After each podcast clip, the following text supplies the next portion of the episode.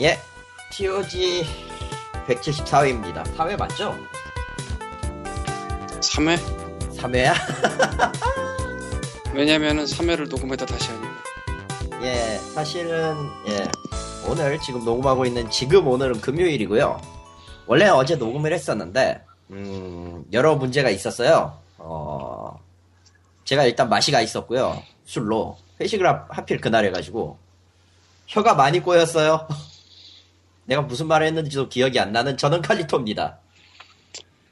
광님이고요. 코코마는 지금 녹음만 틀고 잠시 타고. 튀었어요. 예. 예, 초반은 저 혼자 떠들겠습니다. 한 10분에서 20분 정도.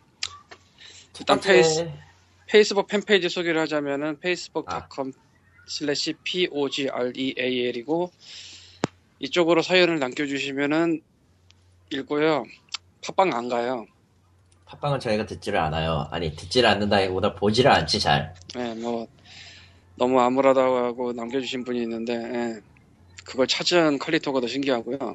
나도 뭐 없다, 뭐가 없어졌다, 어떤 채널이 없어졌다길래 우연히 갔다가 겸사겸사 들러갔더니 저게 있었는데, 글쎄요, 음, 예.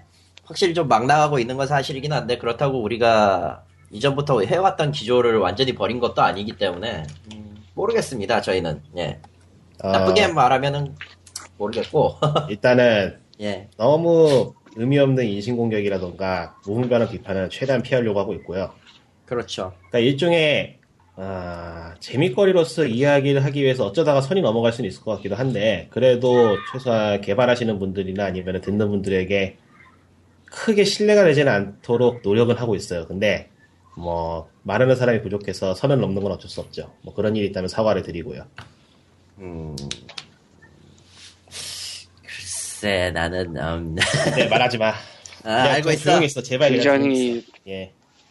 굉장히 번듯하게 종론을 말해서 뭐라고 할 말이 없네. 아, 틀린 일단- 말은 아닌데 왠지 반박하고 싶고 그래. 나는 그게- 성격이 못됐어. 문제야, 그게. 예. 시작은 제가 거의 혼자 말할 거고요. 빨리 말합니다. 일단 마블이 텔텔 게임즈와 2017년에 뭐 낸다고 발표를 갑자기 해버렸어요. 말 그대로 2017 갑자기 년이죠? 했습니다. 예. 2017년에 낸다고 했고 아무런 내용이 없어요. 우리 뭐 합니다. 끝. 정말로 이게 끝이에요.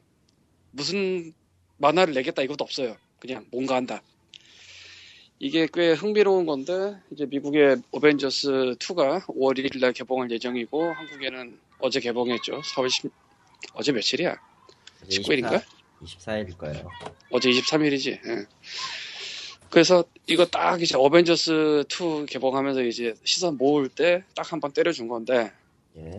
여기서 조금 살펴보자면 사실 마블이 비디오 게임 쪽에서 손을 뗐었어요. 그러니까 고전적인 의미의 비디오 게임. 액티비전하고 이거저거 많이 냈었는데 그러니까 스파이더맨 시리즈나 뭐 이런 거 예.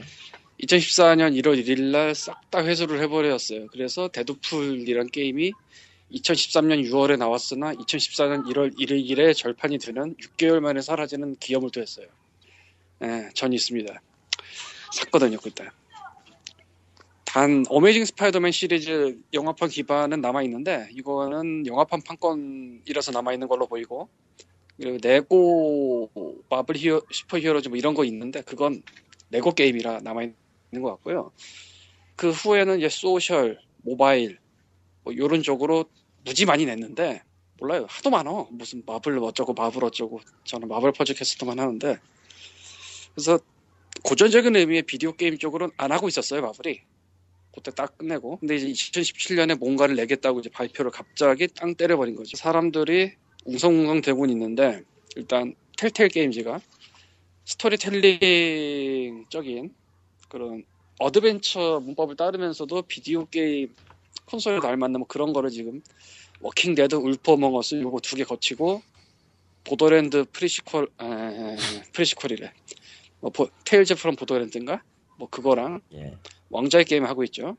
그래서 현재 있는 비디오 게임 회사 중에서 스토리텔링으로 뭐 보여줄 만한 데 중에 거의 탑인데 일단 워킹 데드 울프 어몽어스 같은 게 굉장히 호평을 받아서 이 마블이랑 뭐 한다는 것도 굉장히 주목을 받을 수밖에 없을 것 같아요.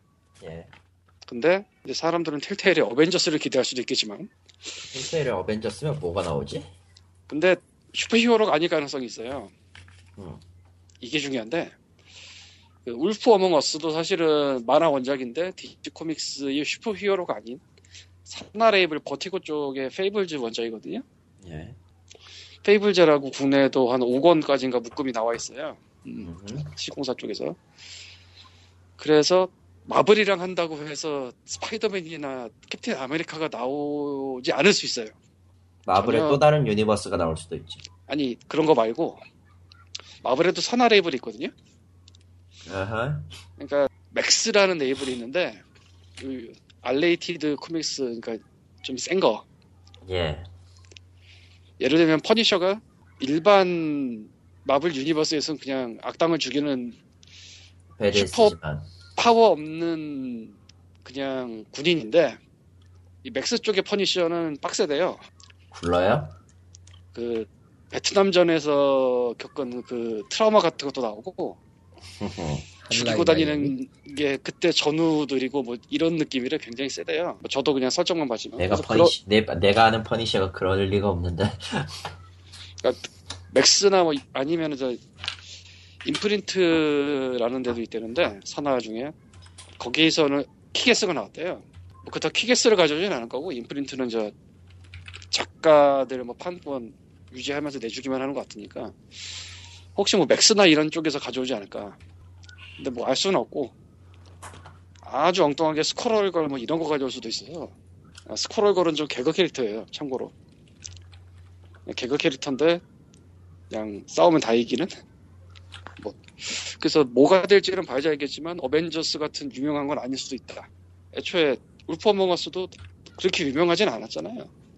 아 유명했나? 페이블즈 정도면? 어쨌건 뭐 그렇게 될 수 있지 않나 싶고. 네. 예 빨리빨리 떠들어야지 어벤져스 2 에이지 오브 울트론이 어제 개봉을 했습니다 예, 제가 혼자 떠들겠습니다 어벤져스 2는 아이언맨 3와 캡틴 아메리카 2에서 깔아둔 설정을 알고 왔겠지 하고 그냥 달리는 영화고요. 그래서 어벤져스 1, 아이언맨 3, 캡틴 아메리카 2를 안 보고 가시면은 어안이 벙벙할 수 있습니다.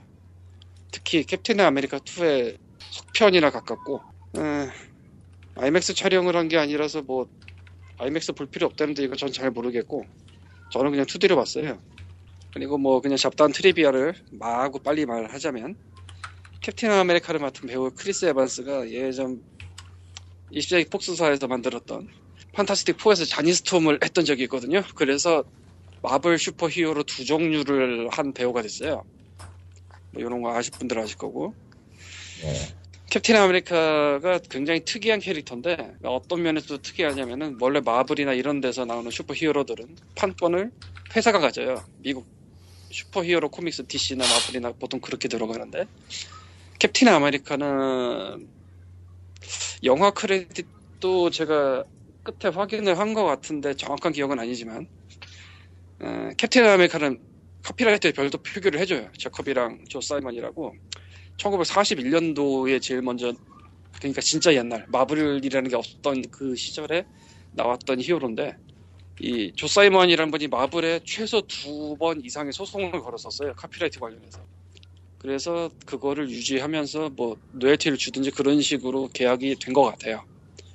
물론 지금은 두 분 다 고인이시고 뭐 딴 분들이 받겠죠. 그리고 이제 퀵실버와 스칼렛 위치라는 캐릭터가 나오는데 이게 원래는 엑스맨 쪽 캐릭터인데 엑스맨은 영화판은 팍스에가 있으므로 이십세기 팍스사와 마블사가 쇼부를 쳐서 엑스맨 쪽의 퀵실버 스칼렛 위치와 어벤져스의 퀵실버와 스칼렛 위치는 둘 다 쓰지만 다른 캐릭터다 이런 설정을 갖고 있어요. 그러면서 흥미롭게도 양쪽의 퀵실버 둘 다 킥애스 영화에 나왔던 배우가 했어요. 다른 배우인데 그래서 엉뚱하게도 슈퍼 히어로를 안티하는 영화 같은 킥애스에서 슈퍼 히어로 같은 사람 두 명이 나온 아주 아이러니한 결과가 되기도 했고요. 어벤져스 2의 퀵실버와 스컬렛 위치는 원래 쌍둥이 남매라는 설정인데 2014년 미국 영화 고질라에서 부부로 나온 적이 있대요. 예, 잡 trivia들이 있고 한국 촬영이 좀 있고 그리고 한국 여배우 수현이 나오는데 에, 그냥 지나가는 역일 줄 알았으나 의외로 비중이 있는 조연이고요. 어느 그러니까 정도 얼굴이 자주 나와요. 얼굴이 자주 나와. 쉽게 말하면. 그리고 이 수현이란 여배우는 원래 본명 김수현인데 외계에서 온 남자와 본명이 같아서 이름을 수현으로 쓰고 있어요. 외계에서 온 남자. 예. 있잖아 그 유명한 남배우 김수현. 음, 이름, 이름이 같아서 수현으로 바꿔 쓰, 쓰고 있고 어, 이 분이 이 영화에서 조씨로 출연을 해서 아마데우스 조라는 한국계 캐릭터 상관이 있지 않을까라는 추측이 있었는데 네.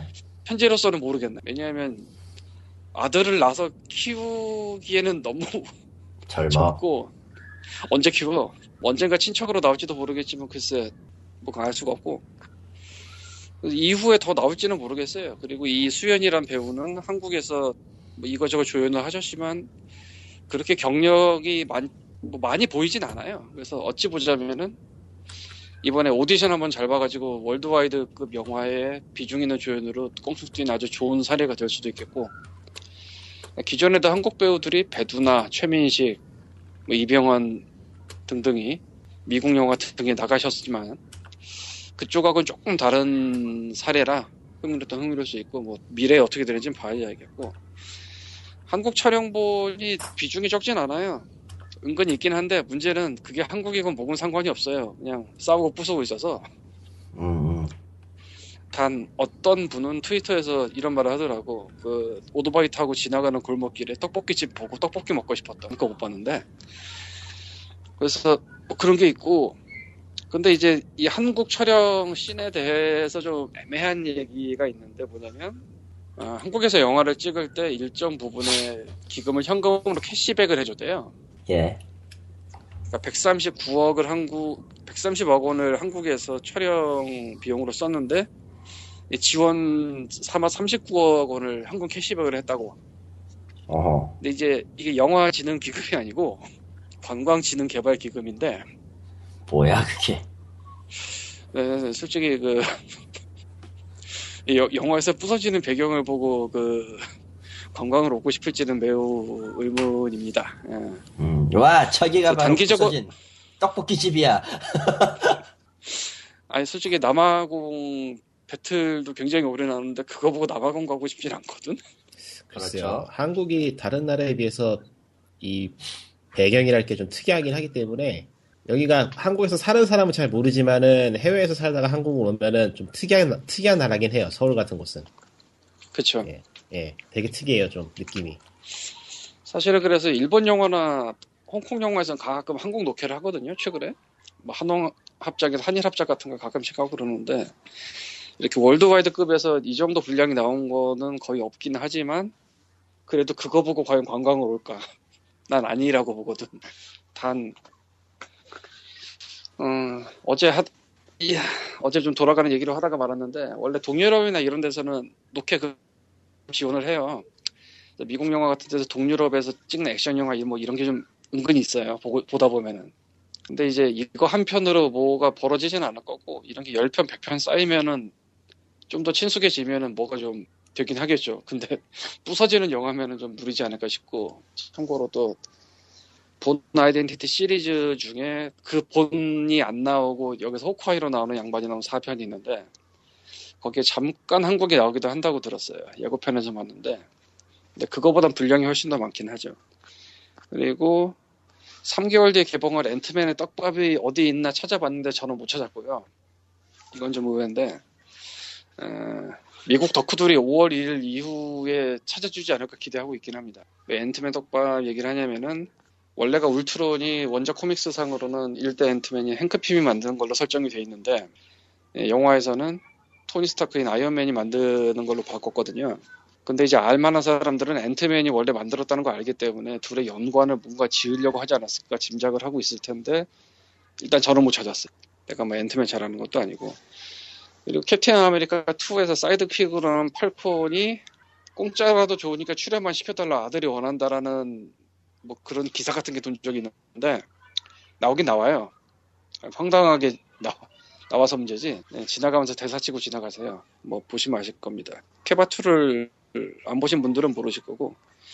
그리고 TV 시리즈 에이전트 오브 실즈라는 게 있는데 이게 마블 영화관이랑 연관을 지어서 TV 시리즈 만들고 있거든요. 어벤져스 1에서 뚫어진 다음에 그리고 캡틴 아메리카 2 이후 뭐 시, 스토리 반영해서 나가고 있다고 하는데 저는 이 에이전트 오브 실즈를 안 봐서 모르겠는데 그쪽에 나왔던 캐릭터가 이쪽에 나오는 경우가 있대요. 고떡밥도 뭐 있는 것 같고 그 쿠키 영상이 보통 마블 영화가 두 번을 뿌리는데 엔딩 크레딧 중간에 한 번 뿌리고 맨 끝에 한 번 뿌리고 이번에는 정말 한 개만 나오고요.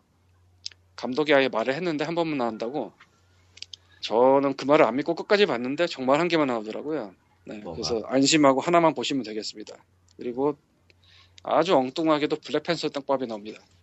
2018년 개봉 예정이고 지금 뭐 만든다는 계획밖에 없을 텐데 너무 뒤에 꽤 떡밥이 먼저 나와가지고 조금 놀라긴 했습니다. 뭐 무슨 내용인지는 뭐 아는 분은 보시면 아실 거고 모르는 분은 설명을 하기도 그렇고 스포일러라면 스포일러라. 예, 뭐 이상 여기까지 넘어가고 어벤져스 2의 개인적인 거시기는 아이언맨 2의 어벤져스 1 합한 느낌이에요. 라고 설명하면 아는 분들은 아시고 모르는 분은 모르시고 네. 아 근데 하나 물어봅시다. 세빛뚝 농섭에 나오는 건 울트론이 아니라며? 스포일러잖아.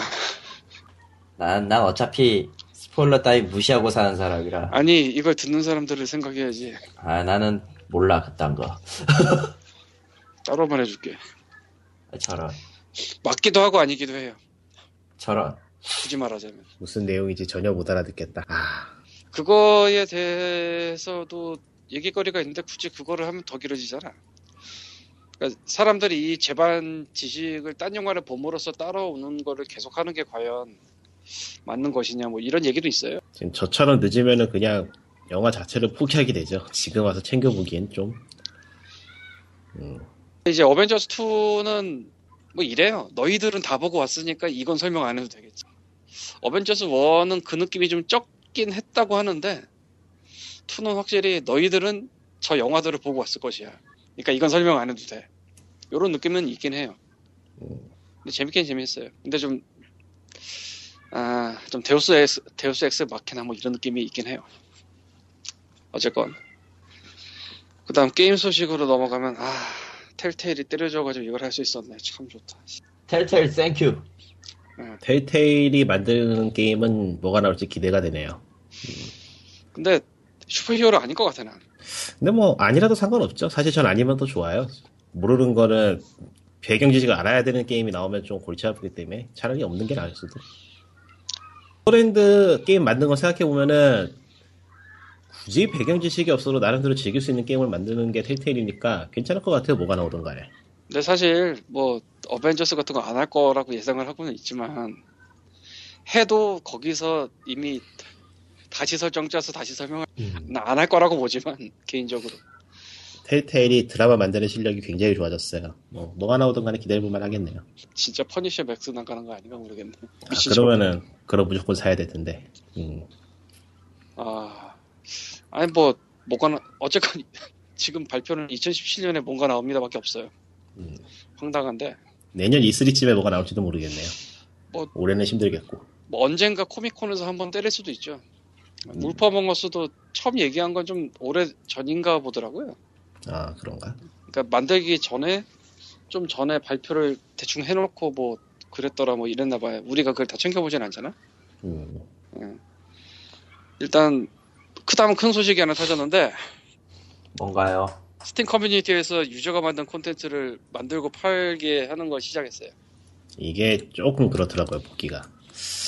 문제가 많아 보이는데. 이게 되게 미묘한 문제인데 찬반이 다 맞아 내가 보기엔. 음.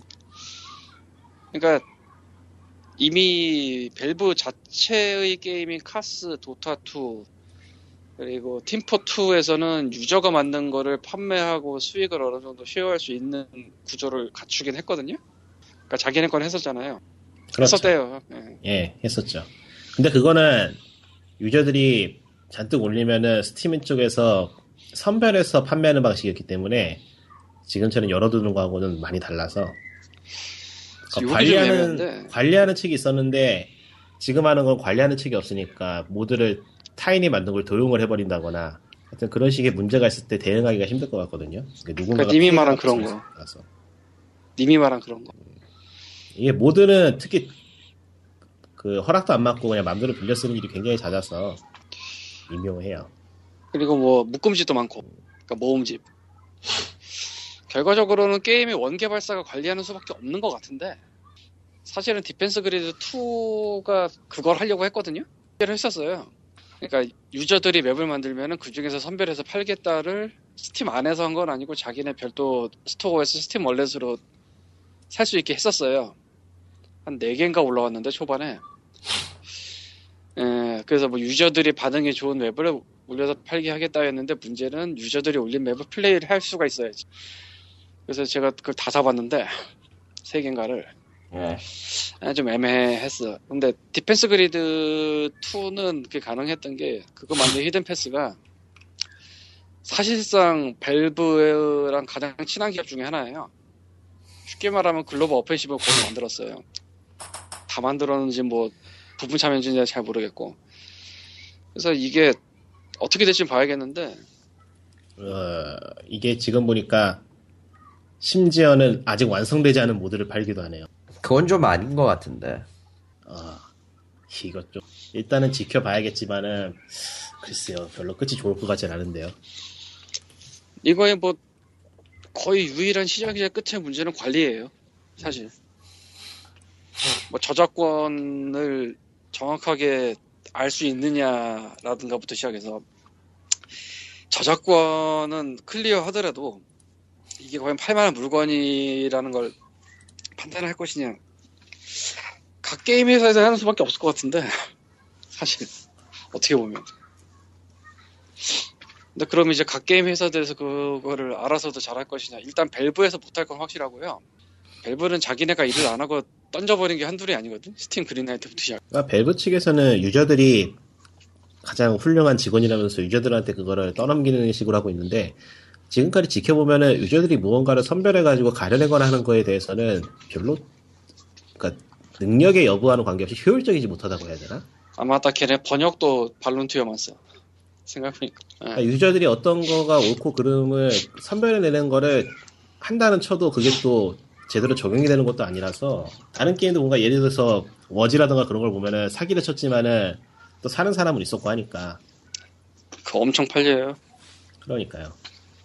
대놓고 사기였는데도 사는 사람이 있고 피해보는 사람이 나오는 판국에 아, 이런 걸 이렇게 풀어놓는다는 거는 썩 좋게 보이진 않아요 사실. 아니 사는 사람이 있고 당한 사람이 많은 정도가 아니고 나중에도 엄청 많이 샀어요 하하. 시간이 흐른 후에도 하하하.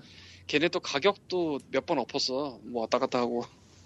아주 보면서 가관이었어. 내가. 응.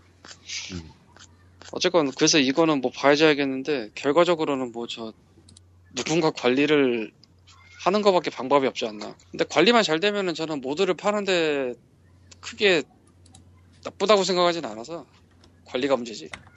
저거 보니까 넥서스에서 뭐라고 하는지 모르겠네요. 넥서스가 네. 뭐죠? 스카이림 넥서스요. 그 mod 커뮤니티. 넥서스는 파일론을 아니리. 됐고. 넥서스에는 그래서 지금 한번 가보니까 여긴 아직 팔고 있는 게 없네요. 야 이거 미묘하다. 글쎄 뭐 봐야겠지 뭐. 근데 이 서- 갑자기 이런 걸 던지냐 싶기도 하고 몰라. 근데 뭐 언제나 그렇듯이 뭐 사고 싶으면 사고 말고 싶으면 말고 필수도 아니고 그리고 사실 모드에서 시작해서 게임으로 독립된 예도 없진 않기 때문에 기존에 그 카운터 스트라이크도 원래 mod로 시작했다가 밸브가 산 거고 레드 오케스트라도 그렇게 시작했나? 뭐 그런 것들이 없진 않아서 음. 잘만 돌아가면은 실제 게임을 진짜로 만들진 않고 mod로 시작해서 그걸로 어느 정도 수익을 올리는 사례들이 생길 수도 있겠죠. 그러니까 사기치는 거 말고, 그러니까 뭐 스카이림 안에서 뭐 따, 전혀 딴 걸 만든다든가 뭐 이런 거 이미 많긴 하지만 어쨌건 예 그리고 이제 Warrior Heart 모바일 게임 얘기 하세요. 아 잠깐 지금 그 Nexus 쪽을 가봤는데 예.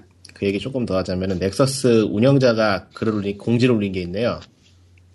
아 뭐라고? 그러니까 뭐 특별하게 비난하거나 그런 내용은 아니고 이게 이 사람이 2015년 3월 19일에 Steam이 이런 일을 할 것이다라고 예측해 놓은 게 있어요. 지금 보니까 블로그 posting에. 아, 그 실제로 Steam이 그걸 했는데 자기 생각에는 너무 일을 서두른 것 같다. 지금은 아직 그럴 만한 시기가 아니다라고 얘기를 하고 있네요. 저도 그거에 동의하는 편이고요. 뭐 어떻게 될지는 좀 봐야 될 것 같아요. 음. 아, 그리고 Steam에서 계정 단속을 좀 하는 것 같은데, 그러니까 스팀 계정 자신, 아, 내가 정확하게 모르고 저 제리얼이 포함 거만 봤는데, 스팀 원래 충전이건 그냥 결제금 5달러 이상 쓰지 않은 계정에서는 trading card 발급이나 이런 게 뭐 안 되도록 하는 뭐 그런 조치를 취했나 보더라고요. 음. 그러니까 일종의 권한 제한, 직접 쓰- 직접 뭘 써보지 않은 그런 계정들에 대해선. 돈이 얽히면은 참 모든 게 골치 아파지는 것 같아요.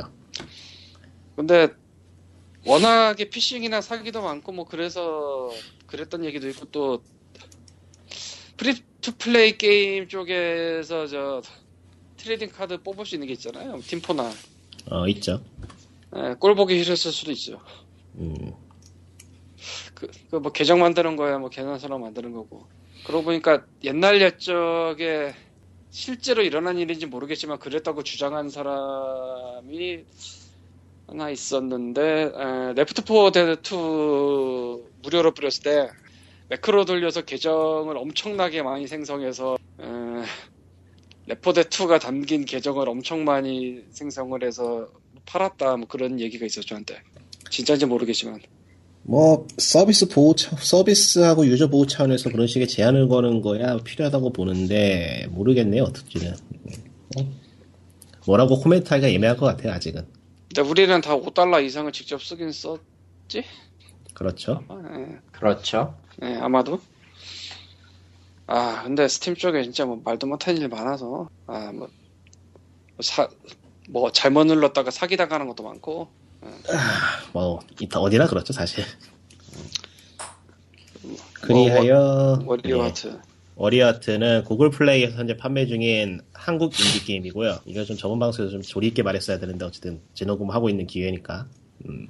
일단은 그래픽이라던가 음악 같은 거는 레트로 스타일이에요. 도트로 찍혀 있는 그런 그래픽인데 뭐 단순히 흉내만 낸 게 아니고 90년도라고 해야 될까? 하여튼 옛날 느낌을 잘 살렸어요, 꽤.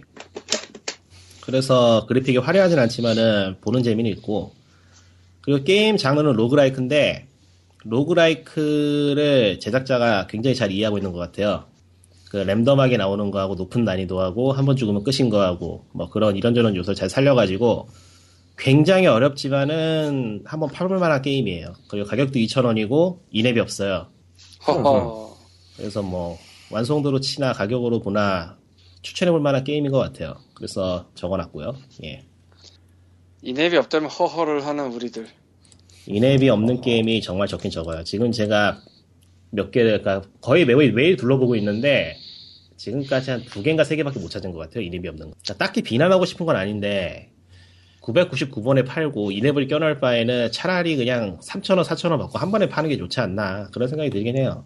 예전에, 어, 음, 뭐, 정확하게 밝히긴 그렇지만, 모 아저씨랑 얘기를 한 적이 있는데, 그러니까, 1회 구매로 팔아봤던 게임의 속편을 하면서, 이게 어떨지 모르겠다 하면서 in-app을 넣었대요. 코인 파는 걸. 음. 의외로 사가더래. 팔리니까 넣었겠죠, 사실. 그러니까, 그 양반은, 뭐, free to play 만들고 이런 쪽이 아니라, 좀 고전적인 판매형 게임을 만들고, 꽤 많이 만들었고, 잘 만드는 편이기도 한데, 몇 번 뵀던 분이고, 누구의 부스러기가 이건, 뭐 어쨌건. 미안해. 응. 근데, 그 스- 게임의 속편에다가 이- 그 코인 파는 걸 넣었는데, 그게 의외로 팔리더라. free to play가 아닌데. 음, 그래서 판매용의 추가 코인을 파는 거에 대해서 뭐라고 해야 될지 애매하긴 하더라고요. 그런 얘기 들으니까. 근데 그 판매용의 추가 코인을 파는 걸 제가 안 좋게 보는 거는 게임을 믿을 수가 없게 돼요. 그런 인앱이 있으면은. 나도 그건 그런데 어. 어쨌든 그 코인으로 돈을 벌겠다고 집어넣은 거기 때문에 결국엔 게임이 그걸 따라가더라고요. 어떻게 해서든지 그 코인을 팔기 위해서 뭔가 바뀌긴 바뀌더라고요. 이제까지 안 그렇게 변한 게임은 한 번도 보지 못했어요. 그래서 이제 나도- 정말로 있는 게임 소개도 안 하고 팔지도 소개도 안 하고 그냥 사지도 않으려고요. 나도 그렇게 생각을 하는데 어쨌건 그 아저씨의 경험은 그랬다 이거죠. 뭐 제작자 입장에서야 꾸준하게 돈이 들어오면은 그거는 뿌리치기 힘들죠. 그걸 특- 딱히 나쁘다고 보기도 그렇고. 그러고 보니까 그런 식의 게임 중에 가장 거시기했던 것 중에 하나가 Knights of 페이, Pen and Paper죠. 음, 아, 그 게임은 지금도 굉장히 평이 좋고 팬들이 많은데 저는 모르겠네요. 그 참고로 Steam판도 in-app이 있습니다. 나는 그- 진짜 그 게임 정말 마음에 안 드는데 사람들은 좋아하더라고. 이게 시대의 변화인가 싶기도 하고. 네. 우리는 그냥 지는 애지. 그리하여 이쯤에서 슬쩍 변하지 않은 게임을 한번 집어넣어 봅시다. 이번 제녹음이 제녹음을 하게 만든 장본인이고요. 뭐 넘어가게? 제- 아니요, 할 거예요. 아니 정도는 아니라 아니죠. 어느 거? 다음으로 넘어갈 거니까. 아, 예, 예. 다음으로 넘어가죠, 이제. 게임이 조직 재정비 전문성 조직 소통 강화 박차래요. 아니요, 아니요. 그 Tree of Savior 얘기, 얘기하려 했는데. 아, 그거 하려고? 예, 여기서 좀 해좀 하죠, 뭐. 재녹음을 한 원인이고요. 제가 워낙에 이걸 말아먹어가지고. 무슨 소리야? 무슨 소리지, 이거. 난가? 네. 무슨 소리지? 아, 예전에 Granado Espada 맞죠, 제목이? 네. 네. 옛날 게임에서 기억이 안 나네. 뭐 긁어요? 이게 무슨 소리예요, 이게? 아 내가 어디서 소리가 나는 거지 지금 그럼? 귀신이었나? 뭐랍쇼? 아, 지금도 나? 아, 또 안 나네요. 지금 나? 예. 하, 스크린 터치하는 게 나는 거야? 아이고 긁는 소리, 정확하게 긁는 소리네. 음. 틱톡으로 긁으세요? 예, 하여튼, 김학규 사단이라고 하더라, 분단이라고 하나요? 대충 그렇게 불렀던 것 같은데, 사람들이. 사단이라고 불렀죠. 예. 사단. 하여튼 그분의 게임이 나왔습니다. 일단 클베를 해가지고 신청을 했고요. 넥슨 게임 안 한다고 떠들어 놓고선 결국 신청을 했어요. 참지 못하고. 아유. 그리고 덜컥 당, 당첨이 돼가지고 해봤는데, 일단은, 솔직히 말해서 예상보다 좋았어요. 게임은 그냥 다 때려치고, 게임은 정말 마음에 들었고요. 세상에. 이거는, 이거는 뭐 변명의 여지가 없어요. 지금 play time 8시간 넘어가고 있으니까 마음에 들었어요. 잘 만들었어요. 세상에. 일단은 라그나로크를 정신적으로 이어가는 게임인 건 분명하고요. 그게 게임 곳곳에서 보이는데 일단 가장 두드러져 보이는 게 그래픽하고 음악이에요. 일단 음악은 꽤 유명한 분들이 참여했는데 사운드 템포도 그대로 참여를 했고요. 그거 외에도 몇몇 낯익은 분들이 보이시는데 그거는 일단 음악을 들어보시면 알 것 같아요. 게임이 나오면 아니면 영상 같은 거 보셔도 될 것 같고 그리고 음악이 뛰어나고 그래픽도 라그나로크의 그 귀여운 느낌을 잘 살렸어요. 그 살리면서 전체적으로 캐릭터들 해상도가 좋아져서 더 깔끔해 보이고 그 바닐라 소, 바닐라웨어였나요? 그 오딘 스피어 같은 거 만드는 회사가 제작사 이름이 갑자기 기억이 안 나네. 누구? 오딘 스- 오딘 스피어하고 응. 그 만든 제작사 이름이 뭐였지? 무라마사 만든 제작사 이름. 패키지가, 아틀러스에 어디였는데? 패키지가 여기서 아 바닐라 바닐라웨어 맞네. 아, 바닐라, 바닐라웨어. 바닐라웨어하고 비교해도 크게 꿀리지 않는 수준이에요. 캐릭터 그래픽. 잠깐만, 지금 바닐라웨어 무시하는 거야?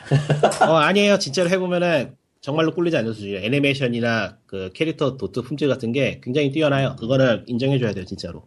그래요. 실제로 해보고 놀랐어요. 애니메이션 같은 거 상당히 괜찮아서. 그러니까 영상보다 실제로 해보면 많이 달라요. 영상에서 뭐 프레임이 잘린 건지 영상보다 확실히 괜찮아요. 실제로 해보면은. 그동안 고친 걸 수도 있고. 그 영상하고 가장 다른 게 전투인데 전투가 영상만 보면은 그냥 평타만 하는 되게 지루한 게임으로 보이는데 실제로 해보면은 이게 양분돼 있는 느낌이에요. 좀 HP가 높아가지고 상대 그 적의 움직임을 보면서 한 대씩 한 대씩 밀어 넣, 우겨 넣는 느낌의 전투가 있고 아니면 그냥 한꺼번에 쓸어 담는 그 잡목 같은 거 쓸어 담는 전투로 이렇게 양분할 수 있을 것 같아요 느낌이. 그래서 실제로 손에 잡아보면은 꽤 괜찮아요. 적 때리는 맛도 있고 효과음 같은 것도 괜찮아가지고 전투는 의외로 재밌어요 해보면. 아 그리고 전투 시에 사용할 수 있는 스킬들이 상당히 많은 편인데 이게 현재는 클베라서 그런지 클래스 unlock되는 게 굉장히 빠르거든요. 이게 전작 라그나로크처럼 캐릭터 레벨이 있고 클래스 레벨이 있어가지고 캐릭터 레벨하고 관계없이 클래스 레벨을 일정 이상 올려야지 다른 클래스로 전직하면서 스킬들이 늘어가는 그런 방식인데 이 스킬들이 늘어가는 거하고 스킬 사이 연계 같은 게 지금 보기에는 꽤 괜찮아요. 앞으로도 기대가 되는 부분인데 이, 캐, 이 직업 레벨 오르는 게 속도가 어느 정도일 거냐에 따라서 이게 좀 향방이 갈릴 것 같고요. 너무 좋은 방향- 느리면은 좋은 방향일지 나쁜 방향일지는 아직 모른다는 거죠? 지금 정도의 속도만 유지한다면은 평이 꽤 괜찮을 것 같아요. 스킬 같은 게 빨리빨리 생기고 그 스킬들 덕분에 전투 템포가 바뀌는 게 눈에 보이기 때문에. 그러니까 예를 들어서 아처 같은 경우에는 저 레벨 때는 시즈 탱크 마냥 한 자리에 딱 박아놓고서는 그 one shot one kill로 적을 잡는 그런 느낌으로 플레이할 수 있다가 전직하고 나서는 전체적으로 적을 몰아잡는 스킬이라던가 한 번에 높은 데미지를 주는 스킬 같은 걸로 플레이가 가능하고 검사 같은 경우에는 낮은 레벨에는 그냥 들이대가지고 무조건 평타로 잡다가 좀 레벨이 높아지면 적을 공중에 띄운 다음에 공격한다거나 뭐 그런 식으로 스킬에 따라서 플레이가 좀 바뀌는 게 보여요. 그래서 그런 식으로 바뀌는 플레이가 빠르게 빠르게 이어진다면은 뭐 평타로만 사냥하는 게임이라는 오명을 벗을 수 있지 않나 그런 생각이 드네요. 사실 개인적으로는 평타로만 사냥해도 그렇게 크게 나쁘진 않은데 아무래도 그런 게 요즘에는 좀 트렌드에 안 맞으니까 어, 뭐, 그런 쪽의 밸런스라거나 그런 짜잘한 부분은 뭐 앞으로 고치겠죠. 지금 클베라고 쳐도 하루하루 바뀌는 분량이 상당히 많기 때문에 유저들의 피드백을 잘 받고 있다는 느낌이 들어요. 다른 게임들에 비해서, 최근에 테스트했던 게임들에 비해서. 굉장히 의외인데, 클베, 2차 클베 첫날하고 현재하고 게임을 비교해 보면 상당히 크게 차이가 나거든요, 느낌이. 그러니까 단순히 말만 테스트라는 게 아니고 진짜로 많이 바뀔 것 같아요. 어, 그리고 이 게임을 하시고 싶으면 엑스박스 패드는 준비해 두시는 게 좋고요. 키보드로 하기에는 아무래도 불편해요. 게임 자체가 패드에 최적화되어 있는 느낌이라서, 어, 그러면서도 패드하고 키보드하고 마우스를 동시에 쓰게 만드는 UI는 좀 불편한데, 이거는 뭐, 아직은 클베니까 앞으로 고칠 가능성이 있으니까 두고 봐야겠고요. 이거 안 고치면 좀 문제가 될 것 같아요. 상당히 불편해요. 여기저기 손이 왔다 갔다 해야 돼서. 써야 되지 않을까 그 다음에 거의 못, 바, 못 바꿀 것 같기도 하지만 뭐 알아서 하겠죠 그거 지금은 임시방편으로 엑스박스 패드에 스타트 버튼을 누르면 마우스 커서를 저 아날로그 스틱으로 움직일 수 있게 해놨어요. 허허 정말 네. 임시방편이긴 하네 예, 근데 뭐 애초에 UI가 굉장히 큼직큼직하기 때문에 약간만 손보면은 크게 어렵지 어렵진 않을 것 같아요. 일단은 스킬이라거나 스킬 사용이라거나 스킬 트리 같은 거는 이미 패드에 최적화돼 있고 어허 그러니까 그렇게 대단한 작업은 아닐 것 같으니까 고치지 않을까 싶어요. 앞으로. 그것보다 문제가 되는 건 퀘스트인데 퀘스트가 꽤 지루해요. 이야기만 그냥 잔뜩 있고 뭐 고질적인 문제긴 하죠 그게 예, 여기 가서 뭐 주워라 여기서 뭐 주워라 이런 느낌인데 이게 필드에서 사람들과 같이 떠들썩하게 게임을 하는 게 느낌이 괜찮으니까 지금 이게 사람들 사이에 커뮤니케이션이 거의 없어요. 채팅이 별로라서 음흠. 일단 파티 플레이에 뭐 버그가 있는지 사람들이 기피하는 게 있고 레벨이 안 오르거나 막 퀘스트가 해결이 안 되거나 그런 짜잘한 버그들이 많나 봐요. 전 안 해봐서 잘 모르겠는데 예. 그것도 있고 채팅창에 채팅하는 내역이 한 3개에서 4개밖에 안 보여요.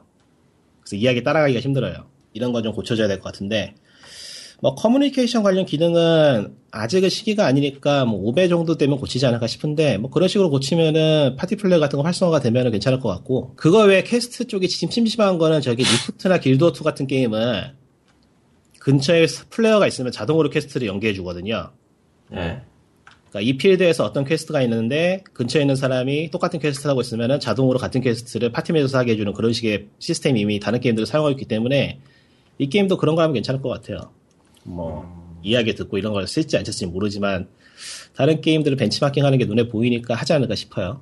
그래서 결론을 말하면은 짜잘한 문제가 있고 좀 낡은 느낌이 드는 건 사실이지만은 그 낡은 느낌 자체를 즐길 수 있는 사람이라면은 상당히 괜찮은 게임이에요. 정말 예상외로 괜찮은 게임에서 놀랐는데 특히 라그나로크 같은 게임을 하고 싶거나 라그나로크의 후속작을 기대한 사람이라면은 기대해볼 만한 게임이에요. 음, 뭐 그 정도. 음흠. 알겠습니다 이전에 너무 말아먹어가지고 정리하고 말했더니 훨씬 낫네요. 근데 그 정리 어디 있어요? 문서에서 지금 보니까 없는데. 아 이거 따로 원에다 빼놨어요.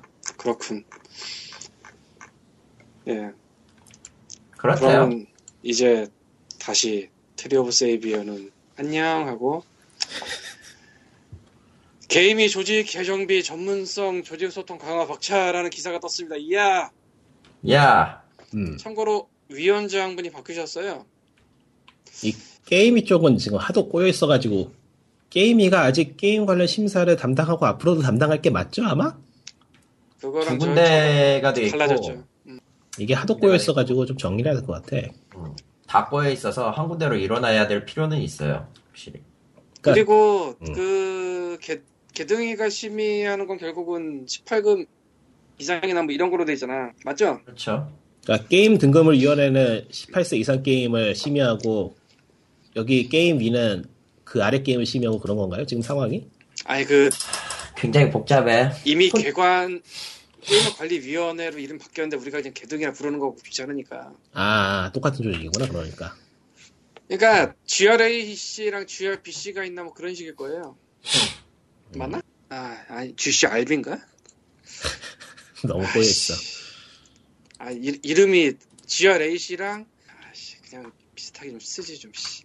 어쨌건 어쨌건, 중요한 거 아니니까. 저쪽이 뭐 민, 민간 위탁이다 뭐 그런 식으로 돼 있는 걸 거고 저쪽이 일반 게임을 하고 이쪽이 18금을 한다는데 문제는 이제 누군가는 이게 18금인지 아닌지는 확인해야 될 거 아니에요 일단 예 그것도 좀 개그고 어쨌건 간에 돌아와서 게임물 관리위원회 위원장이 바뀌셨어요 그래서 기사가 나왔는데 아 이분이 뭐 했던 분인가 딴 기사에 나왔는데 이 기사에 안 나왔네 아 찾아봐야겠다 이- 여자분이세요 일단 예. 전에 전에 뭐 했던 분이지? 네, 뭐 뭐 뭐 하셨을 텐데 내가, 내가 못 찾겠네. 아 포항공대 교수 출신. 포스코? 아, 그때 그 기사구나. 게임 쪽 음. 관련해서 꽤 관심이 있다고 사람들이 그 얘기를 하던 그분이구만. 음. 아, 그러니까 학력은 이- 이화여대 대학원 철학 박사시고 미국 스탠퍼드 대학교 언어정보연구소 박사 후 과정 거치고 2011년도부터 포 포항공대 창의 IT 융합공학과 대우 교 대우 교수는 뭐지? 배우 맞는 교수. 는 아니겠죠. 셨고 이제 위원장이 되셨고 여성분이 게임이 위원장은 일단 처음이긴 한데 성별은 둘째 치고 네. 에, 하지만 이 기사에는 아울러 여위 위원장은 여성으로서의 섬세함을 바탕으로 취임 후 열흘간 전 직원 1대1 면담과 부서별 면담, 개별 수시 면담 등 여러 차례 소통을 통해 조직 문화 개선을 위한 직원들의 의견을 수렴하고 조직 문화 개선 방향을 공유했다라고 합니다. 기사에 그렇게 써 있어요. 우리가 뭐 그 성별에 대해서 어쩌고 하, 하겠다는 게 아니고 저희가 퍼온 기사에 그렇게 써 있습니다.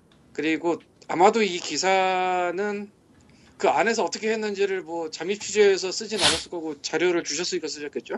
그렇겠죠.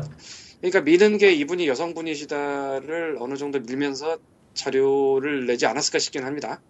짐작이에요. 네. 그래서 뭐 바뀐다는데 모르겠고요. 에, 진짜 모르겠다. 이- 이분이 아마 3년 임기를 이번에 취임을 하셨을 텐데 전 위원 장 분이 이 조직 생긴 지 지금 2년도 안 되지 않았나? 네, 그렇죠. 그러면 그분은 임기를 얼마로 잡고 들어간 거지 원래? 그냥 나온 건가? 중간에? 뭐 그분도 뭐 상식적으로 3년 잡고 들어갔을 것 같은데 아 저번에 한번 다 나온다고 그랬나?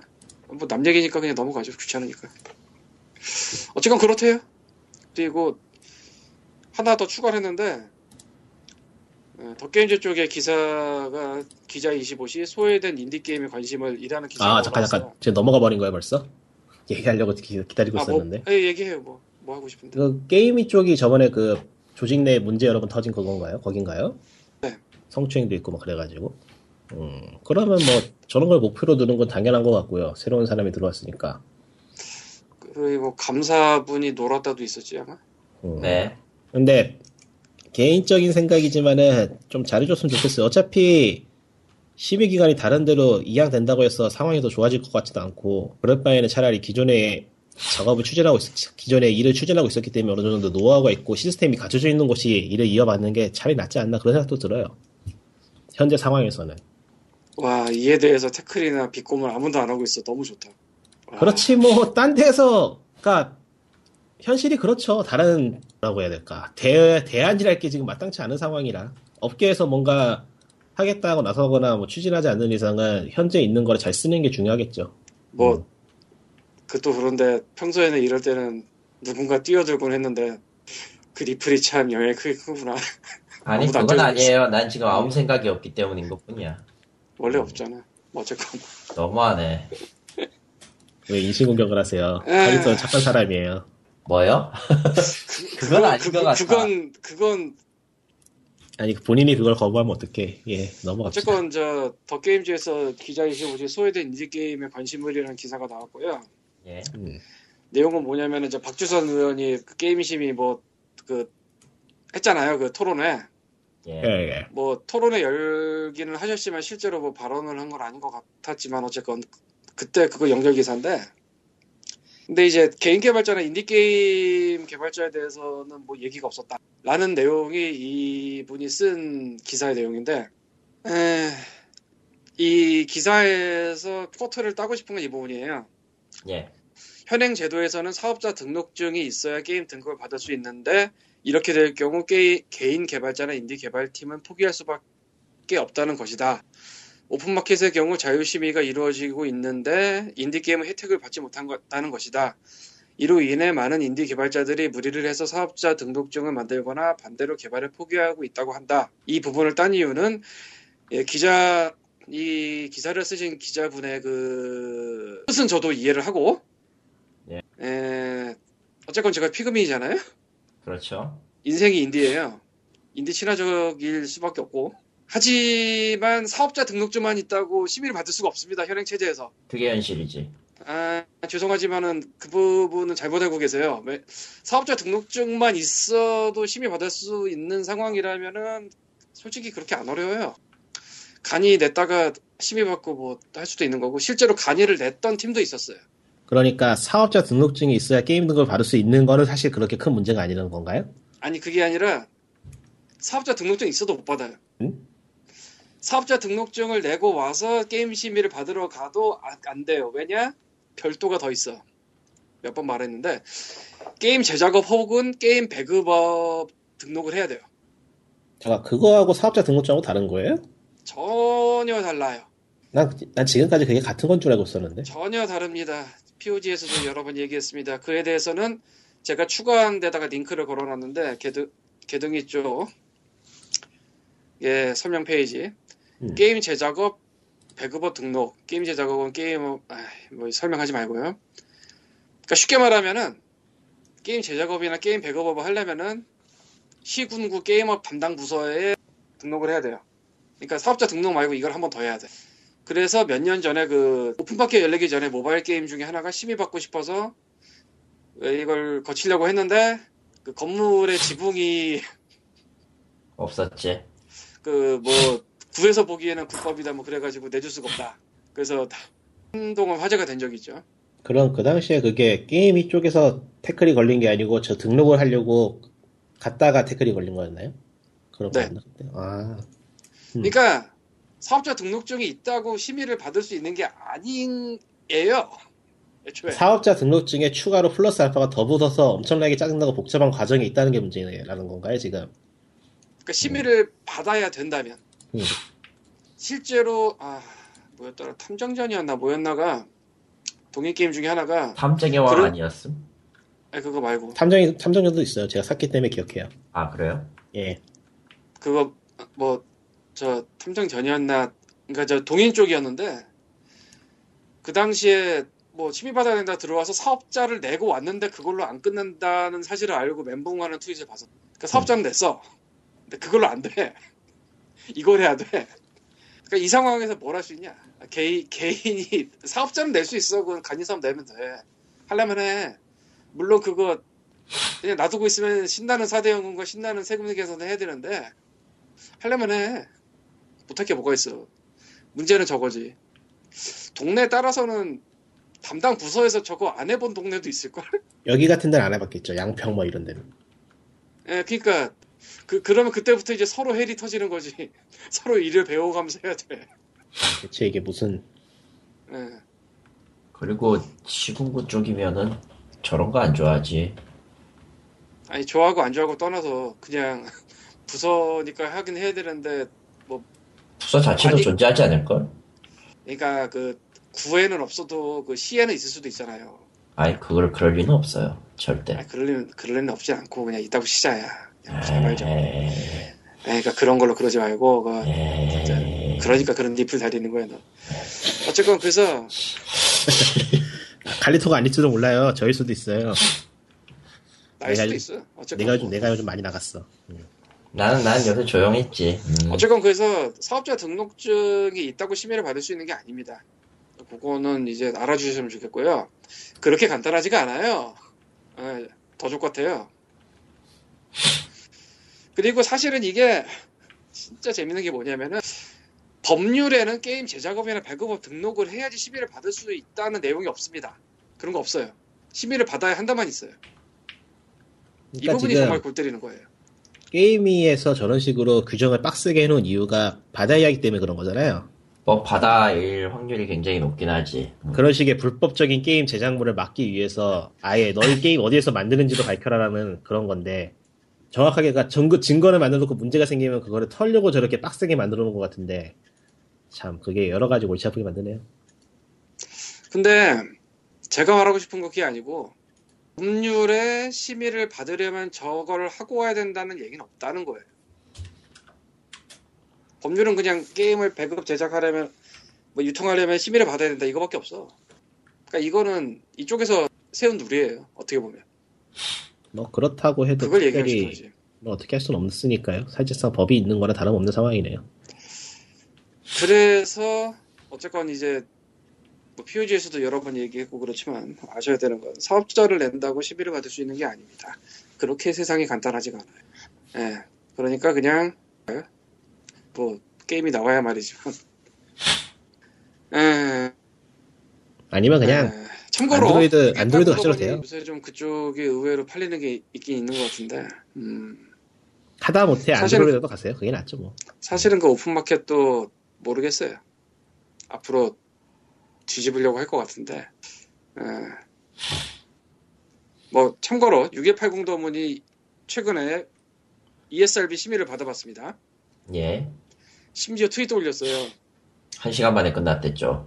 하루 하루 만이었나? 네, 입력하고 끝. 그니까.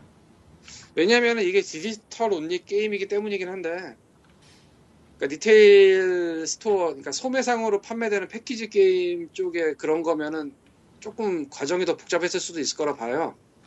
근데 디지털로만 하는 거라 그냥 쉽게 끝나고 그리고 2013년인가 ESRB에서 보도자료 내놓았는데 디지털은 뭐 돈 안 받는다고 그러니까 심의를 안 받는다고 그래서 참 많은 게 생각되는 그런 일화죠. 이거 기사 쓰신 기자분에게 정중하게 메일을 좀 보내볼까요? 기사 내용이 실제로는 이거보다 훨씬 더 가혹한 현실이니까 기사 내용을 좀 수정해 달라고. 그거 잘 모르겠네. 그거를 좀- 하는 게 좋을지 알지. 좀 알고 있어야 될 필요가 있을 것 같긴 한데 사람들이 사람들이 너무 모르는 게 많아. 저도 모르고 있었는데요. 뭐 몇 명이나 알고 있겠어요 이런 상황인 거. 근데 내가 POG에서 그 한 세네 번 얘기했는데 님이 모르는 건 줄. 님이 디아에서 그 음.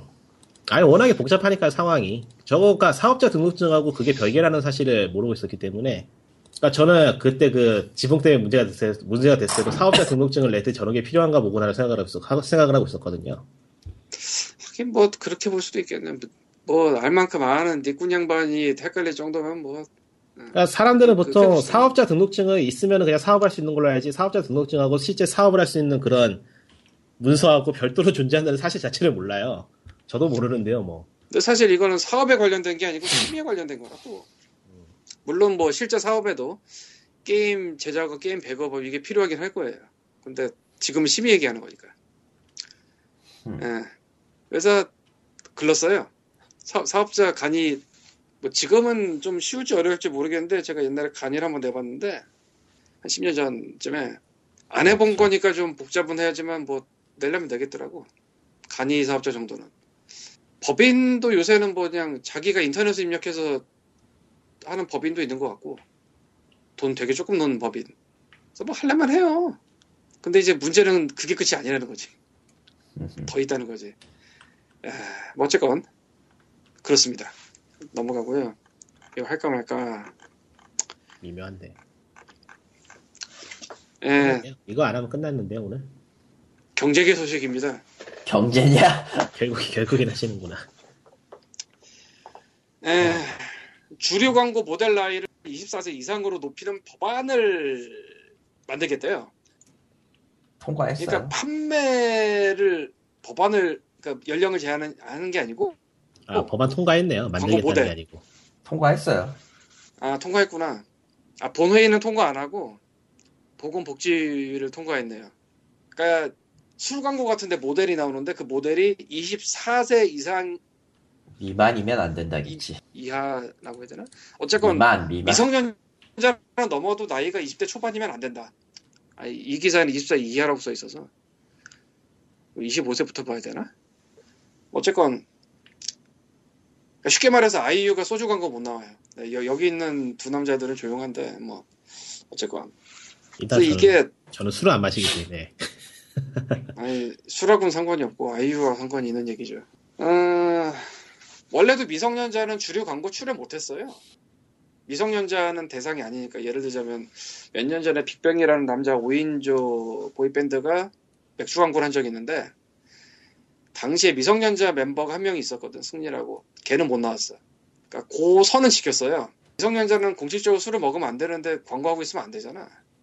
그렇죠. 근데 이제 그 연령을 더 높여버린다는 거죠. 법으로. 15세 뭐 이렇게. 그러면서 이제 내민 이유가 아, 여기는 간단하게 써 있는데 딴 데 되게 좀 길게 얘기한 것도 있고 제가 추측한 것도 있는데 아이돌이나 뭐 이런 좀 어린 연예인들은 아무래도 저 청소년 쪽에 영향이 좀 있잖아요. 있다고 칩시다. 네. 예, 예. 그래서 그런 쪽에 영향을 미칠 수 있기 때문에 아예 연령을 높여버리자. 이런 취지의 법안이에요. 예, 좀 미묘한 거는 TV에서 담배 같은 거 안 보이게 하고 모자이크 처리를 한다고 해서 청소년 흡연율이 줄었냐고 하냐면은 미묘한 터라. 아, 근데 이게 나는 이 논리가 맞긴 맞다고 생각을 하는 사람이긴 해요. 음, 아, 그리고 담배 얘기는 우리나라 사례가 아니고 저기 미국 사례일 텐데 카멜이랑 담배가 옛날에 그 캐릭터로 만화 만들려고 하다가 아주 철퇴 맞았다고 들어서 옛날에 글쎄요, 모르겠네요. 우리나라에서 사실은 담배는 확실히 이 광고도 제한이 돼 있고 담배 광고 가- 가능한 게 편의점 매대 앞이랑 그리고 지면 잡지 통틀어서 1년에 몇 회인가 뭐 그거밖에 공식적으로 없을 거고 편의점 매대 앞에 광고도 지금 없애려고 하는 추세가 있을 거예요. 그리고 술 광고도 원래는 제약이 좀 있었고 점차 생기는 추세이긴 해요. 예를 들자면 술 광고가 밤 10시인가 11시인가 이후에만 나와야 되고 그러니까 TV에서 음. 그리고 서울버스의 연명 광고가 작년인가 재작년부터 술 광고는 금지가 됐어요. 그런 식으로 제재가 조금씩 더 가해지고 있긴 해요. 하지만 그럼에도 불구하고 온갖 드라마에 술 먹는 장면 많이 나오고 온갖 코- 토크쇼에 술 먹는 얘기 많이 나오고 예. 뭐 그리고- 술과 술과 끊을 수 없는 그런 나라니까요, 여기는 특히. 지금은 내가 잘 모르겠는데 몇 년 전만 해도 TV에서는 주류 광고의 노출 시간을 제한을 하고 있었으나 낮에 지하철 스크린에 아주 멀쩡하게 잘 나왔죠. 네. 지금은 모르겠다. 제가 한국 와서 제일 듣기 싫어하는 말이 술하고 담배 안 피면 인생을 무슨 재미로 사냐는 말하고 술 안 마시면 사회생활하기 힘들다는 말이죠. 그거만은 참 들을 때마다 짜증나요. 아, 그런 말을 들을 일이 있구나 님이. 있죠. 어쨌건 생각을 해보면은 그러니까 술 우리나라 술 광고 하는데 연예인 했을 때 뭐 정우성이나 전지현급으로 아예 팍 높여버리는 얘가 있고 그러니까 완전히 그 어르신까지는 안 가더라도 한 3, 40대 이상 정우성 씨가 기네스 맥주를 했을 거고 지금도 하나 모르겠다 그리고 전지현 씨가 최근에 크라우트인가 뭐 그런 맥주를 할 거예요 그런 거는 좀 고연령 노리는 뭐 그런 느낌인데 소주 광고 같은데 미성년자는 넘었지만 그렇게 나이가 많지 않은 아이돌이나 그런 연예인 쓰는 경우가 가끔 있어요. 이번에 얘기 나온 아이유가 그 예고 한 1, 2년 됐나? 그때 김연아가 한 번 했었고요. 맥주 광고. 그 전에는 소주 처음처럼인가? 뭐 그거를 효린이랑 현아랑 구하라가 셋이 한 번 했었죠. 이효리 떠날 때 했을 거야. 그래서 그냥 놔두기는 애매할 수도 있어요. 너무 어린 연예인들을 술 광고에 쓰는 거는 라고 생각은 하는데 그걸 법으로 정해야 되냐는 잘 모르겠다. 법으로까지 정해야 되나? 그냥 법적으로 그냥 미성년자만 넘으면 상관없지 않나 싶긴 한데 뭐 글쎄요 미묘하네요 이거는. 그러니까 좀 이게 무슨 시행령이나 그런 건 모르겠는데 아니면 뭐, 뭐 자, 자정 작용? 아, 말하면서 웃기지만 자정 같은 게 될 리가 있나? 근데 사실 뭐 서울 버스 옆면에 그 광고 수 광고 더 이상 안 싣는 거 법으로 정해서 안 싣는 거 아니다. 법으로 정했나 그거? 모르지. 법안은 아닌 것 같은데 그건. 근데 이걸 법으로까지 정해야 되나 싶은 생각이 좀 들더라고요. 그러니까 이 난 여기에 동의는 하는데 이걸 법으로 만들어야 되나? 그건 모르겠다. 음. 왜냐하면 법은 한 번 만들면 좀 거시기하기도 하고 어지간한 건 법까지 안 가고 좀 밑에서 해야 되지 않나 싶기도 하고 그리고 니꾼이 말한 것처럼 담배 모자이크 한다고 뭐가 달라지냐 싶기도 하고 짜증만 나지 담배 모자이크 왜냐면 저게 모자이크 한다고 해서 담배, 담배라는 걸 모르는 게 아니잖아. 마치 포르노에서 가린다고 그게 아닌 걸 모르는 게 아닌 것처럼.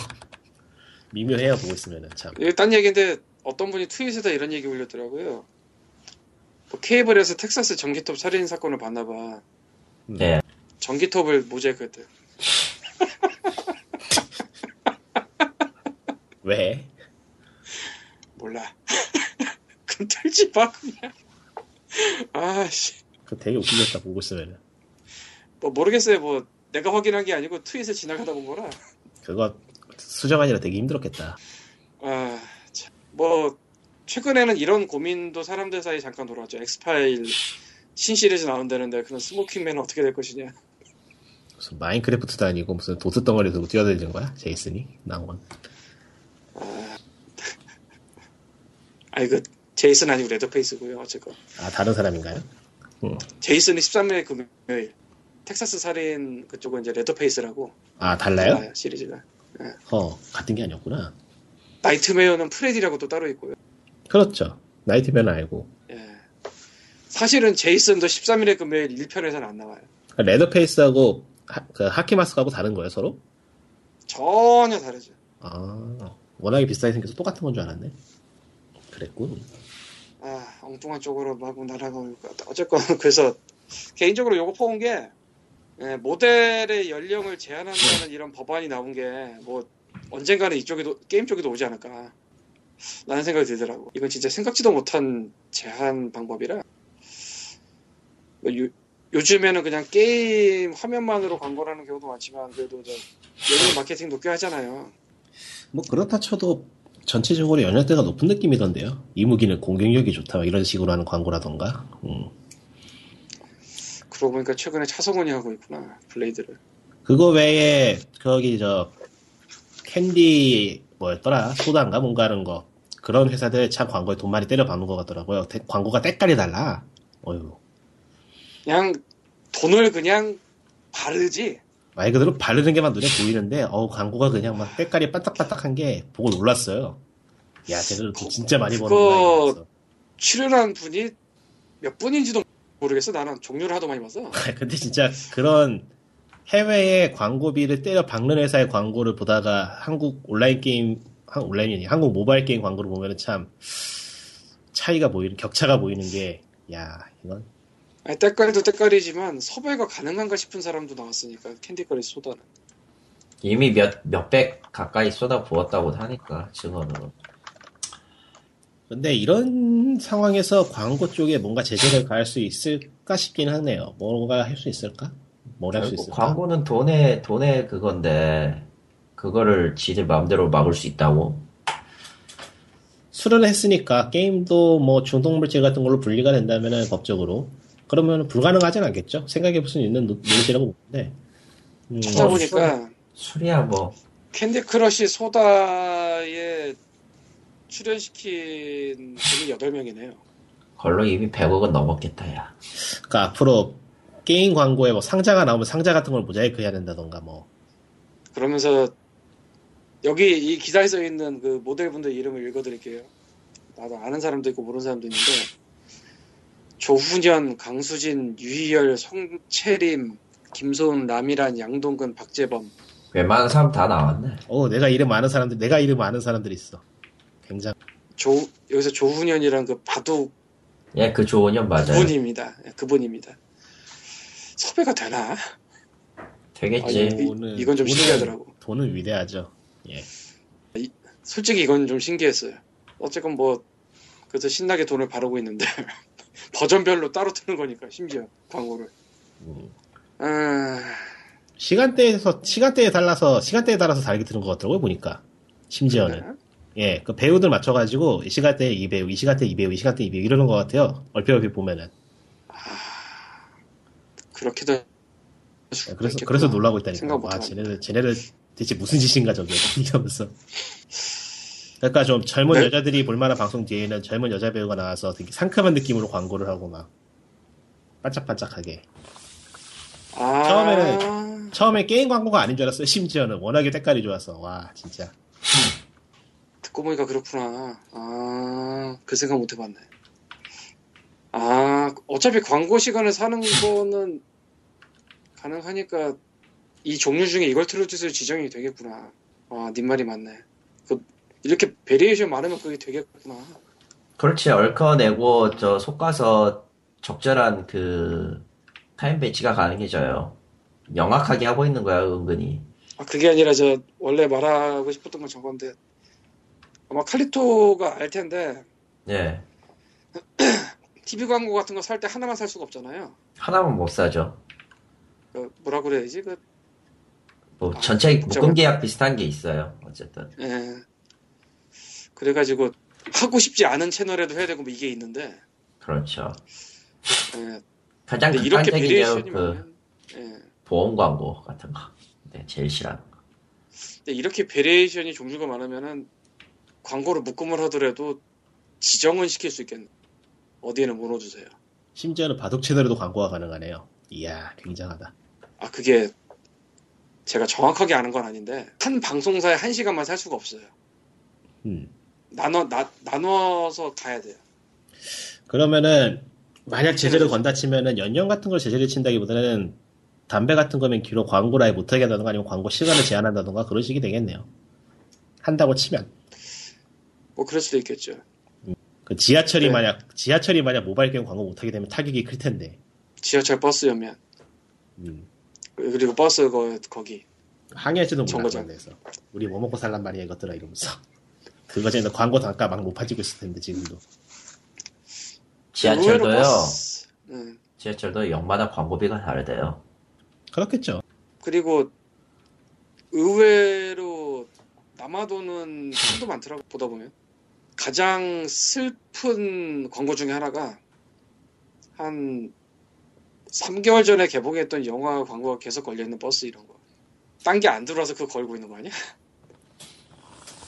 저는 광고 최근에 본 광고는 전부 다 병원 광고였기 때문에 버스에 붙어 병원이요? 있는 거 버스에 붙어 있는 광고는 병, 병원 광고밖에 본 게 없는 것 같아요 최근에는. 뭐 성형외과 이런 거? 예, 성형외과 무슨 무슨 뭐 프랜차이즈 병원들. 아, 그런 거 맞지. 어쨌건 Candy Crush Soda까지 왔군요. 뭐 어느 내부 안 한쪽에서 어느 한쪽에서 이런 식의 얘기가 나오면은 그 다른 쪽에도 영향을 줄 수 있는 건 충분히 가능성이 있으니까. 음. 뭐 근데 이런 거는 만약 들어온다고 치면은 이것만큼은 게임 업계가 나서겠죠. 모바일 쪽에서의 광고는 정말 목숨이니까 걔네들한테는. 그러고 보니까 하긴 술도 목숨이구나. 술이란 다치고 다르진 않구나 생각해 보니까. 음. 술이나 담배는 지나치게 많이 벌고 있어서 문제일 수도 있어요, 사실.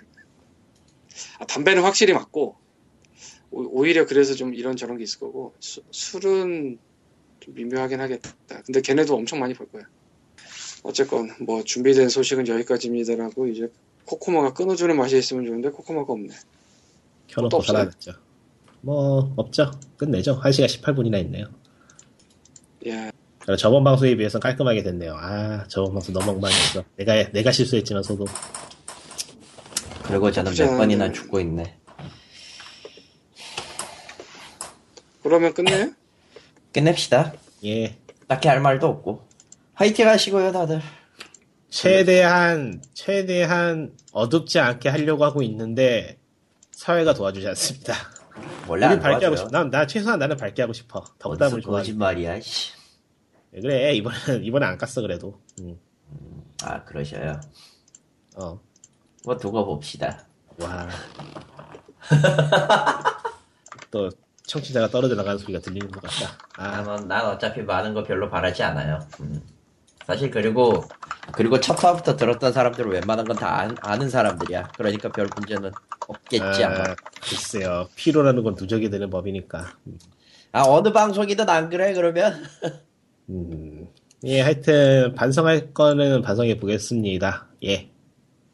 확실히 코코마가 종료 안 해주니까 뭔가 미묘하다.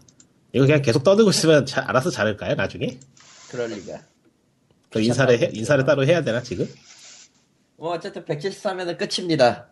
전 아무 생각이 없는 카리토였고요. 피곤해요. 예, 저도 내일 왜 일이 피곤해? 잔뜩 있고요. 아, 일이 너무 많아서 피곤. 최근에 일이 많대요. 아, 죽을 것 같거든. 저는 오늘 여러분 음, 경모에 시달리는 칼리토를 위로하기 위해 게임을 많이 사주세요. 그러면 일이 더 많이 늘어날 거예요. 칼리토님이 저렇게 어두운 거는 그냥 힘들어서 그래요. 다들 힘들어요. 죽겠다 진짜. 저는 오늘 밥 깔고 비닐 씌우고 모종 심고 농사는 농사도 지어야지. 줘요 거기? 에, 조그맣게요 텃밭이요. 한 시간밖에 안 걸려요. 얼마 안 되니까. 야 대단하다. 확실히 생활력 강하다. 글쎄요. 그리고 저녁으로는 에마리를 먹었죠. MR이가 뭐예요? 그 미군 시- 전투식량이요. 저런. 동, 아, 그 동생이 동생이 미군인데 이번에 한국에 왔- 한국에 왔거든요. 그래서 몇 개 가져와서 아. 먹어봤는데 맛있어요. 의외로 꽤, 꽤 괜찮아요. 근데 배가 아프네요. 저런. 걔네 걔네는 그거 맛없으면 큰일 나지 않나? 음 글쎄요. 뭐 하여튼 간에 실- 예 그 실전에 들고 가야 되는 식량일 거 아니야. 걔네. 그렇죠 그렇죠. 그러니까 음. 하나가 대충 한국 돈으로 8천 원쯤 한다 그러더라고요. 값은 할 것 같긴 한데. 음, 그 이야기나 좀 하다가 끝낼까요 그러면은? 해보시죠. 이야기 한가? 그 싸제로 살 때 아니면은 그 내부에서 내부에서 살 때도 내부에서 살 때도 그러니까 내부에서는 못 사요. 그러니까 꼼쳐오는 거예요 사실. 얘기해도 되겠지 뭐. 아니. 그러니까 그 그러니까 그 판매 가격이 아니고 거기 내부에서 예, 그 그 받아오는 가격이 예, 받아오는 가격이 8 달러. 7불 7 7불 7달러 그 세븐 그 7불 8불 그 정도 한다 그러더라고요. 그러니까 안에는 내용물에 대충 일반적으로 디저트가 하나 들어 있고요. 예. 케이크 종류가 하나 들어 있고 케이크가 들어있단 말이야. 아, 그 케이크 의외로 맛있어요. 그 샤니빵 같은 거보다 훨씬 품질이 좋아요. 그리고 과자 종류 하나. 그런 다음에 크래커. 손바닥만한 크래커하고 크래커에 발라먹는 땅콩잼이나 치즈 소스 같은 거. 땅콩잼은 좋아요. 예. 치즈 스프레드도 들어있고, 그러니까 둘 중 하나 들어있는 것 같고, 그리고 메인 음식이 하나 있는데, 메인 음식에 따라서 그 MR이 이름이 달라져요. 종류가 여러 가지인데, 제가 먹었던 거는 마카로니하고 고기 들어있는 거였고요. 예. 그 보온팩이 있어가지고 보온팩에다 음식 넣고 물을 넣은 다음에 같이 두면은 안에서 지가 알아서 끓더라고요. 뭐 그런 식으로 먹는 건데 꽤 괜찮아요. 응. 근데 거기에 들어있는 커피는 맥심이더라고요. 별로였어요. 버렸어요. 저런. 아, 하여튼 뭐 이러고 살고 있습니다. 예, 모두 건강하시고요.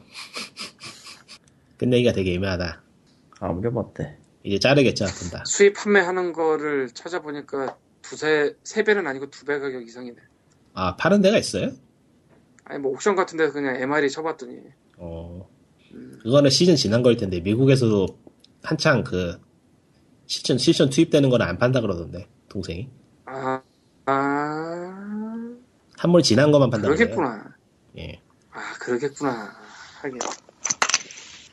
아 어쩜 물건은 비싸구나. 예, 맛있게 잘 되세요. 좋겠다. 부럽다. 먹을 것도 있고. 저런. 이제 엄청난 이야기를 하신 것 같은데. 먹을 게 없진 않아요. 그냥 하는 소리지. 예. 끝난 건가요? 이제 일하러 가야 되나?